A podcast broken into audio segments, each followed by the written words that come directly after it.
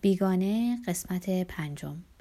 وقتی بیدار شدم فهمیدم چرا وقتی دو روز مرخصی رو از رئیسم خواستم قیافش در هم رفت. امروز شنبه است.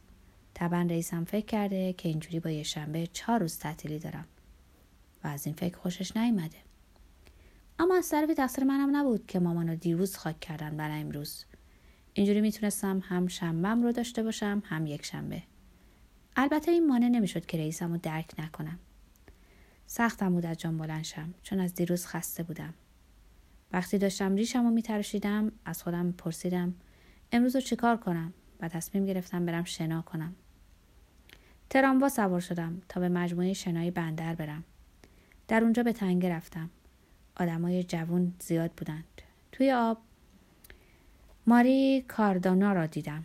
یکی از منشی های ادارم بود که اون موقع ازش خوشم میومد اونم انگار خوشش میومد اما بعد از مدت کوتاهی رفته بود و دیگه فرصتی برامون نمونده بود.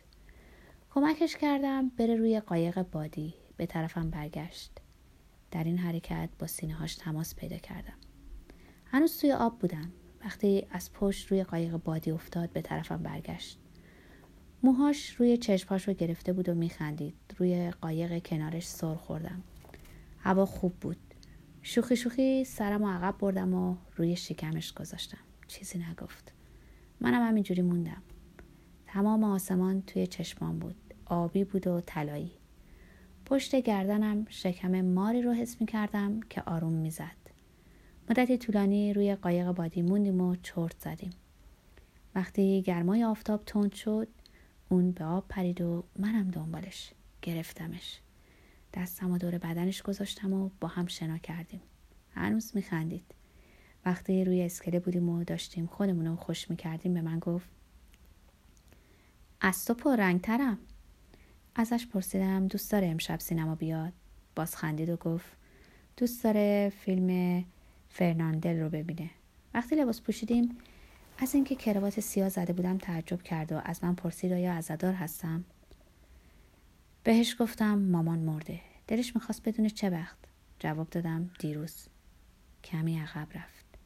اما کار دیگری نکرد. دلم می‌خواست به او می‌گفتم تقصیر من نبوده. اما نگفتم. چون فکر کردم اینو قبلا به رئیسم گفته بودم. هیچ معنایی نداره. به هر جهت همیشه کمی مقصریم. شب که شد دیگه ماری همه چیز رو فراموش کرده بود. یه جاهای فیلم با مزده بود و واقعا خیلی احمقانه بود. پاهاش به پاهام چسبیده بود. سینه هاشو نوازش کردم. آخر سانس اونو بوسیدم. اما بد جوری. وقتی بیرون رفتیم اومد بخونم وقتی بیدار شدم ماری رفته بود. گفته بود باید پیش خالش بره. فکر کردم یک شنبه است و دلگیر شدم. یک شنبه ها رو دوست ندارم. قلطی توی تخت خواب زدم. دنبال بوی نمک موهای ماری میگشتم. تا ساعت ده خوابیدم. بعد چند تا سیگار کشیدم. همینجور خوابیدم تا ظهر.